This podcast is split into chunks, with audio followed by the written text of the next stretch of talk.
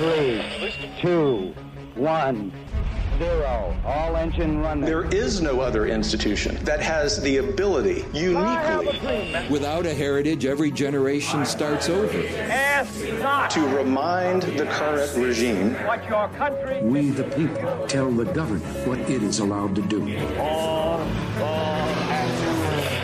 to get back in their box and stay there. liftoff. We have a liftoff.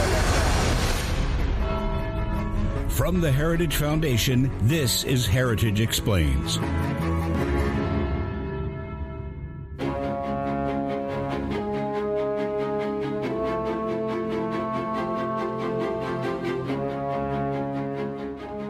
It is always hard when someone betrays your trust. Anybody who has ever had to do a group project at school can tell you that it hurts twice when your science fair project partner did not, in fact, do their half of the report. The first time it hurts is when you wind up getting a D minus when you personally did a B plus job. The second time is when you lose confidence in yourself because you, for some reason, agreed to the ridiculous idea of doing a group project in the first place. But in 2023, Americans are no strangers to losing trust in the institutions that surround them. A Gallup poll conducted last year measured the number of Americans who responded to having a great deal or quite a lot of trust in the institutions around them between 2021 and 2022. Across the board, between those calendar years, people trusted less. The military dropped from 69% to 64%, the police from 44% to 38% organized religion from 37% to 31%. Newspapers dropped from an already abysmal 21% to 15%. The presidency took a staggering 15 point hit, dropping from 38% in 2021 to 23% in 2022.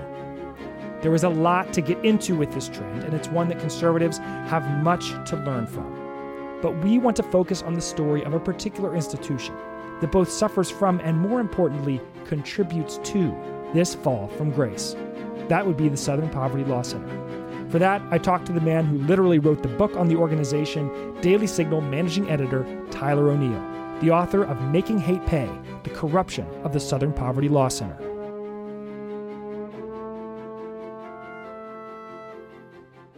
Tyler O'Neil, who are you? What do you do here at the Heritage Foundation? Hey, yeah, I am the managing editor of the Daily Signal. I oversee the day to day operations of the Daily Signal and write and edit a lot of content. I love to follow things, especially on a certain organization called the Southern Poverty Law Center. I wrote a book, Making Hate Pay The Corruption of the Southern Poverty Law Center. Excellent. And you come to us through many news organizations. You've been every job you can have within news. But before that, you graduated from Hillsdale, Yes, sir. which is one of our favorite institutions here at the Heritage Foundation, with a degree in history. Yeah. How did you get from history to journalism? Journalism is the rough draft of history. The way I see it, history, we tend to think of history as set in stone as one thing, but the actual past is full of so many moments. I think C.S. Lewis has a brilliant essay where he talks about the impossibility of capturing everything in history. So, what you do when you capture history, you have the people who are there on the ground who write their first impressions. And then you have others who remember afterward and write what happened then. And then you have the third party who reads both of them and summarizes it. So when we read a history textbook, we're often reading secondary, tertiary, quaternary sources as opposed to the primary source of the person who was there at the time. Journalism is being either that primary or that secondary source So you're in luck today. We're going to talk about some history and some journalism. And historically, we're going to talk about the Southern Poverty Law Center or the SPLC. You literally wrote the book on the subject, which is a little bit surprising because when I think about the SPLC, I remember in history class that being in the same chapter with Martin Luther King Jr. and Selma. It became famous for successfully litigating for the poor and the marginalized against the Ku Klux Klan. But you, Tyler O'Neil, you say that the history and the news surrounding the SPLC is not quite so rosy. And we are going to Yes. talk. Yeah, you would agree with that statement. Yes, very much so. For those who might not be familiar, what is the Southern Poverty Law Center? Yeah. So the Southern Poverty Law Center began as a public interest law firm in the South, representing, as the name suggests, poor people who couldn't represent themselves in court. And it was the brainchild of this man, Morris Dees, who was always an inveterate fundraiser. Like uh, you read his autobiography and a bunch of uh, stories about him when he was growing up. In high school, he started selling things on the side. In college, he was selling cakes. He started developing these relationships, building donations, and he eventually got the idea to start this public interest law firm. And it was great because he had this passion for justice and he would represent these people who didn't have any recourse. So, one of the SPLC's big wins early on were these three black men the Tarboro Three, who were accused of raping a white woman, and there was no evidence whatsoever that they had done this. But they were still convicted in court of raping her and sentenced to death. And so Morris Dees and the SPLC comes along and they represent the men. They get the case reopened, they examine the evidence, and they get these three men who were falsely accused of raping this woman off of death row. It's this tremendous victory for justice. This is exactly the kind of thing that an organization like the SPLC should exist to do. The real question is why isn't that their main focus today? And there are two big answers to that question. and I don't want to talk all day, but the main thing was Morris Dees, despite his passion for justice, he also had an interesting personal beef his uncle was a member of the KKK. And he was growing up when the KKK was still pretty big and impactful in the 1950s. And he recalls having these situations where he comes very close to violence with his uncle as a member of the KKK. And so in the 1980s, Morris Dees starts to realize that he has, with the SPLC, the ability to go after the Klan and in some cases, there were good cases that the SPLC took up. There was this widow who lost her son in a lynching, and the SPLC represented her against the Klan. Now, the interesting thing is, the Klan members had already been convicted of the murder. The SPLC was representing her to get restitution. And so eventually they sued the KKK. And the KKK group didn't put up much of a fight. They didn't have a lot of money, they didn't have a lot of lawyers, so they lost. And Morris Dees gets this million dollar judgment against them. So the interesting thing about this case is Morris Dees gets a million dollar settlement. I think it was like $6 million that this group had to give. They don't have it. What happens is this settlement goes to the bereaved widow. Now, the organization has barely has a penny to its name. They had a piece of property that they were required to sell and give all the money to the widow. That was about 50 grand. The widow gets 50 grand and the SPLC gets this multi-million dollar judgment so they can go to their donors and say, "Hey, look, we got a million dollars from the Klan. Give us money." The SPLC rakes in millions of dollars. But that 50 grand that the widow got, she pays it back to the SPLC, which had given her a loan for a house. This woman, who's at the center of the case, who they got the multi million dollar judgment for, she gets 50 grand. She gives it to the SPLC. She essentially doesn't make anything. The SPLC goes to its donors and rakes in millions of dollars. And yet the story gets worse because she wants to make a movie about the case, but Morris Dees also wants to make a movie about the case. So Morris Dees gets the movie contract and she gets shunted to the side. So this woman who actually lost her son in this case has essentially come out without any more money after the SPLC represented her. And she hasn't been able to get the movie deal and tell her story the way that she wanted to. Morris Dees got to tell the story instead. So in 1985, a huge, the entire legal team of the SPLC quits en masse because they said, look, we signed up to represent poor people in the South. We did not sign up to go up against the KKK, which these lawyers said was like shooting fish in a barrel in the 1980s. And they said this was all a fundraising scheme for Morris Dees. So there was a shift from the original stated mission of the SPLC. Yes. So the original stated mission of the SPLC, representing poor people in the South, this was broad. And they even represented white people who had experienced reverse discrimination early in their history. But in by the mid 1980s, Dees's focus was all on the Klan. And the legal team said, this isn't what we signed up for. And they all quit because they said, look, we're not going to be a part of this fundraising strategy that you have of just going after the Klan all the time. We want to actually help people. Because the Klan was essentially defunct in the 1980s? Yes. Yeah. So a lot of times the SPLC would sue the Klan, and the Klan didn't have much money to its name, didn't have much popularity. Nobody wanted to represent them in court. So the lawyers said it was like fish shooting fish in a barrel to defeat the Klan. So I don't want to go too too far on that because I do think it was good for society in a lot of ways that the Klan was many Klan groups were sued into bankruptcy. Like I think what the SPLC was doing there was good for society, but it was also the kind of thing that this is a different organization from when it was founded. And I think we need to acknowledge that. And we need to notice that there were staff at the SPLC who said, even then, that Morris Dees was changing the nature of this organization from representing poor people to a fundraising juggernaut that was focused on combating hate.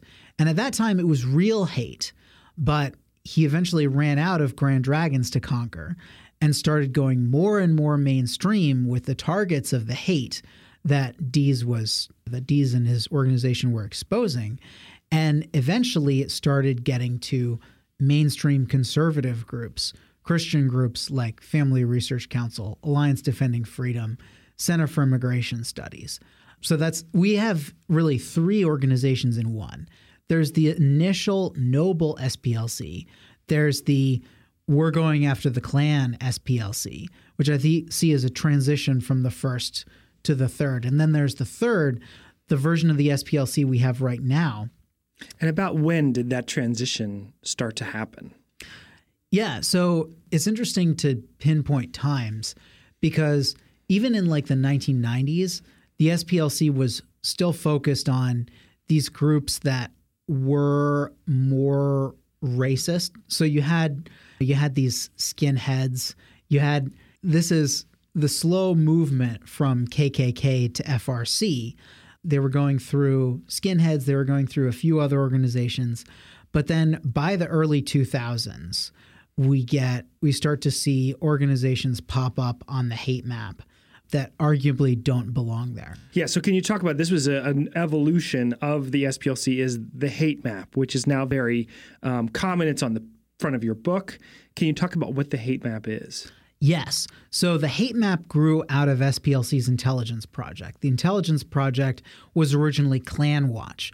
It was their premier document where they would note all the things that were happening with the Klan. And they would take these reports about the Klan, put it out as a magazine called Klan Watch. Then it became the Intelligence Project. And then now the Intelligence Project is most famous for putting out the hate map. And the hate map, what it does is it puts organizations on a map of the US with chapters of the Ku Klux Klan. It's clearly meant to be, I'd call it an organ of defamation, where they're saying, look, the SPLC cut its teeth, proved itself in destroying the Klan. Now we're saying these groups are like the Klan. They deserve to be put on this hate map with the Klan. The hate map is scary. It's red and black. And it's these are people you should hate. That's the interesting thing about the hate map. And there is some scary stuff on there. When you start to scroll through, what kind of groups do you find on the hate map? Yeah, yeah. So you find, you know, you find the Grand Knights of the Ku Klux Klan. You find neo Nazis. You find the American Nazi Party. You find, and then of course, you keep scrolling and you see, oh, wait, there's Moms for Liberty. There's the Family Research Council. There's Alliance Defending Freedom. There's, and now recently, they've made it so that they've put even Phyllis Schlafly's Eagle Forum is now on there. It's gotten really, really crazy how broad it is. I was very interested to see on there that they break up on the hate map various groups. So they're talking about groups that are racist or white nationalist in origin. I can't remember some of the other some of the categories that are on there, but one of them that they recently listed, I suppose, is anti-government. yes. You can wind up on the hate map as an anti-government group, which seems odd for a civil liberties organization. Yes. So the overarching takeaway here is that the SPLC seems to be miscategorizing non-hateful groups in order to besmirch their name. And there are some recent examples that we could look at. One that you've already mentioned is the fact that over the last few months, the SPLC has put Moms for Liberty on their hate map. Moms for Liberty is part of the parental rights movement that's currently sweeping the nation. Can you talk about how they wound up on the hate map, why you think the SPLC has decided to do this, and what the response has been? Yeah. So Moms for Liberty was started, and the parental rights movement in general was mostly started to oppose COVID restrictions. This was at the height of the pandemic when first you had in March 2020 when 14 days to slow the spread, and then it turned into two years to slow the spread. And moms and dads were saying, look, I can't afford to keep schooling my children at home through Zoom. Like, we need to reopen the schools. And I don't want to send my six year old to school wearing a mask all day. And so, this very natural anger about the way that schools were dealing with COVID really started the movement. And then it became more about, as parents saw what their kids were being taught in school, it became a movement about opposing critical race theory, about opposing these radical sexual lessons in school, about standing up for parental rights and their ability to have a say about what kids are learning in the classroom. So, Moms for Liberty is a very mainstream organization. It grew up in chapters across the country. But the SPLC has long been on the other side of those cultural issues. So, when it comes to CRT, when it comes to transgender ideology, the SPLC has a program called, now it's called Learning for Justice, this was called Teaching Tolerance, where they push transgender ideology on children, even as young as kindergarten. And they also advocated for what we would recognize as critical race theory. So it made sense that they were going to respond to Moms for Liberty and the parental rights movement. But I did not expect what they did was they strained to connect these parental rights groups to a movement in the 1950s that grew up after Brown v. Board of Education, where parents were like, we don't support segregation we're going to take our kids out of the schools. And this was a limited time movement, partially because a lot of what we saw with forced busing uh, was not popular. And so, like, segregation was gotten rid of. Thank God it was a tremendous evil. And then integration, there were different approaches that happened. So, anyway, what happened were a lot of these parents who really supported segregation were called the Uptown Klans because they you know it was then about racism and about not having their lily white children spoiled by exposure to black people which obviously i think everyone today would condemn. And the parental rights movement by the way includes parents of all races. Like this isn't about a racial battle in any way. This is an ideological struggle. But the SPLC decided oh well here's convenient let's say that Moms for Liberty is like today's Uptown Klans, that they're trying to bring white supremacy back into the classroom. And that's what we're going to say so that we can justify putting them on the hate map with chapters of the Klan. Do you think that this move by the SPLC has degraded their credibility at all? Or does everybody seem to be picking up their lead and running with it?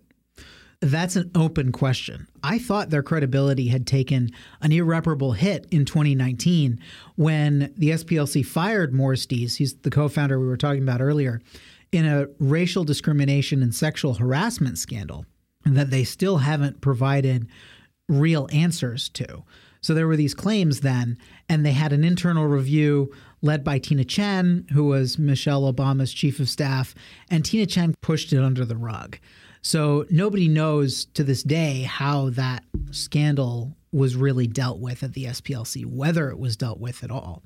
Uh, but amid that scandal, a former employee came forward and said he was part of the con that the hate accusations are a highly profitable scam meant to bilk donors. And you can see that when you look at the hate map. It's not just, I've been focusing on the Klan, the neo Nazis, and then this other group, the mainstream conservatives who are there, who the SPLC is slandering. But then there's a third group that like barely exists at all. These are organizations that may not even exist. And then they also have one of my favorite examples is the Wildman's Surplus and Herb Shop, where it was this one guy who had this herb shop and he was a Confederate fan or whatever. So he had a Confederate flag in his shop, and the SPLC said, That's hate. and he got a dot all to himself on the hate map. He did, yes. And hasn't there been cases of the SPLC actually on the hate map putting dots for individual chapters of organizations rather than organizations as a whole to inflate the scary appearance of the hate map? Is that correct? Yes. Yeah. So they would say that it's not inflating it, but if you look at when they go when they send out their newsletters and their numbers and they're saying hate is increasing in America and we found 1200 hate groups. but Yeah, you look at the actual number and like you said, a lot of the number there are different chapters of one organization. And so that's how they can prop up their numbers and make it seem like hate is a lot bigger of a thing. Uh, so, what would have been formerly counted as one organization now down the line is counted as several. Moms for Liberty has like 130 on there, I think. So yeah, this is. I, I, went through. I did an analysis of the whole map and found that it's about inflated by three times at least, and that's just based on these duplicate these chapter listings and based on organizations I personally know are not hateful. So the SPLC doing all this stuff, publishing the hate map, identifying organizations that are not hateful as hateful.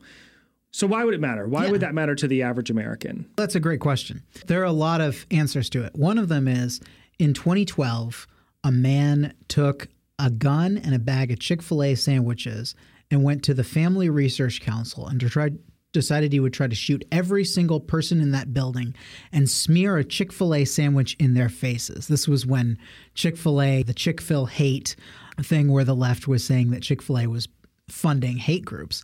And so thankfully he was stopped. But when he was, uh, when the FBI was questioning him, he said, Look, I targeted them because Southern Poverty Law Center lists anti gay groups. And I thought, I would go and kill everybody at one of these groups on the hate map. Now, the SPLC condemned the shooting, of course, but they've kept FRC on there ever since. And they also, it's interesting, there's a, another domestic terror situation where one of the SPLC's own employees, a lawyer, was charged with domestic terrorism because he was engaged in a violent riot against police in Atlanta where they were throwing Molotov cocktails and rocks and incendiary devices at police and at construction equipment. So the SPLC has suggested that he wasn't involved in any violence. We'll have to see as the court case progresses. I think that's a very eye opening situation. You ask why we should care. The Biden administration seems to care a great deal. So earlier this year in January, the Richmond office of the FBI published a document where they were encouraging FBI agents to infiltrate Catholic churches because they were connected to a radical traditional Catholic hate group. And for their for their information on this, they used none other than the Southern Poverty Law Center. Never mind that the SPLC, that previous attorneys general, namely Jeff Sessions, had directed the FBI never to use the SPLC in its work. Instead, what we've seen under Merrick Garland is that the FBI did use it specifically here. Mm. And President Biden has met with FBI staff or SPLC staff. Of course, he meets with FBI staff. President Biden has met with SPLC staff six times personally, and the SPLC has met at the White House, I believe it's 11 times in the past two years. So, the, and I think the SPLC is a useful tool for those on the left to demonize conservatives, particularly with the Biden administration when they go after parents. And they worked with the National School Boards Association to draft that letter comparing parents to domestic terrorists and encouraging the government to use the Patriot Act to go after them. I think the SPLC is a useful tool for the federal government. If the Biden administration wants to do that sort of thing in the future, they can use the hate map and say, "Hey, look, these parental these so-called parental rights groups, they're really an anti-student inclusion movement and they're hateful. They deserve government surveillance and whatever we can throw at them." So, in response to this, there are some lawsuits brewing uh, against the SPLC. Can you talk about what's going on there? Yes. So there have been many lawsuits, defamation lawsuits against the SPLC as the conservatives who have found their names dragged through the mud by this supposed public interest group have tried to restore their good names in court. And most of the time, courts dismiss these lawsuits because they're not specifically written defamation law is complicated. You have to not only prove that somebody defamed you, but that they had good reason to believe that their statement was false. So there was one case, the Dustin Inman Society, where the SPLC had previously said that the founder of the Dustin Inman Society, D.A. King, had an organization that was not a hate group. And they specifically said, they told the Associated Press, we looked at this guy, we think he's a little wacky, but he his organization's not a hate group. Fast forward, that was in 2011. Fast forward to 2018, suddenly they decide out of the blue that they're going to put his organization on the hate map and call him a hate group. They do that at the same time as they're registering a lobbyist to oppose a bill that his organization supported. So when Dustin in when D.A. King and the Dustin Inman Society sued the SPLC for defamation, rather than having their case dismissed, the judge said that it should go to discovery because he can de- pretty much definitively plead, even if he can't prove at the moment, that the SPLC had good reason to doubt that he was a hate group. Now he just got a major attorney to join his case. This guy represented Nick Sandmann. His name is Todd McMurtry. So Nick Sandmann, you remember the MAGA hat, Covington Catholic high school boy who was defamed by the media. He sued the he sued CNN, he sued the Washington Post, he sued uh, Sinclair stations, he sued a lot of places. Todd McMurtry represented him and got at least three major settlements from these companies before the case could go to trial. And so he didn't win every case, but McMurtry's proven himself, and it's a huge shot in the arm for the Dustin Inman Society that McMurtry has joined this lawsuit. And I expect big bombshells out of this because I don't think the SPLC is going to settle.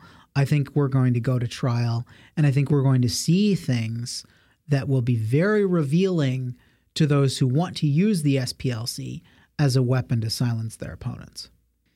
Coming out of that, at the Heritage Foundation, we're solutions oriented people. As you're looking at the SPLC, what should patriotic Americans do, think about the SPLC um, and groups like it? Yeah, so obviously, the number one thing I'd say is buy my book. Uh, it's called Making Hate Pay The Corruption of the Southern Poverty Law Center. We'll have a link in the show notes. Uh, but the main thing is just to let people know this organization is not reliable. So if anybody is mentioning it, if you see, and there are big companies, we didn't get into this very much, but that have relied on the SPLC. So Amazon used the SPLC to exclude groups from its Amazon Smile charity donation platform. But I think there are a lot of organizations, I think it's Airbnb, Eventbrite, like some of these groups if you're engaged if you are a user of these organizations and you can send them a note and say look this or this SPLC is not reliable. Don't cut off groups that it calls hate groups just because they're called hate groups. Uh, if we can pressure companies pressure big tech pressure the government and of course write to your senator. I live in virginia And when the story about the Richmond FBI using the SPLC to go after Catholics was when that came out, I went to every Virginia elected official with a media request, and most of them didn't get back to me. But one of the things that shocked me was when Tim Kaine, who's up for reelection in 2024, got my request, he decided to respond. And he didn't condemn the FBI for citing the SPLC. He said, there's this report that says extremists are trying to infiltrate Catholic churches. I find that very disturbing. So he essentially um, endorsed the SPLC's claims, the FBI's claims here. I think it's very important that we try to get members of Congress on record about this organization and that Americans know this and think about when they're deciding whom to vote for, weigh that into their considerations. Because this organization is a left wing smear factory. It's one of its major goals is to go after and silence its political opponents. Many of those people are really good people who are just trying to stand up for their rights in a politically charged environment. And I think it's incumbent upon us to recognize when a legis- when a, an elected official is using a group like this to silence the American people, that is a huge red flag, and we should be paying attention. Thanks to Tyler O'Neil, journalist and historian, and thank you to all of you for listening to Heritage Explains. Check out our show notes for more work by Tyler O'Neil at the Daily Signal and a link to his book, Making Hate Pay. You can also find him on Twitter at Tyler2O'Neil. If you have any thoughts or feedback to share with us, send it our way at heritageexplains at heritage.org. As always, thanks for hanging out with us this week. We'll have a great show for you next Wednesday. Be sure not to miss it. We'll see you then.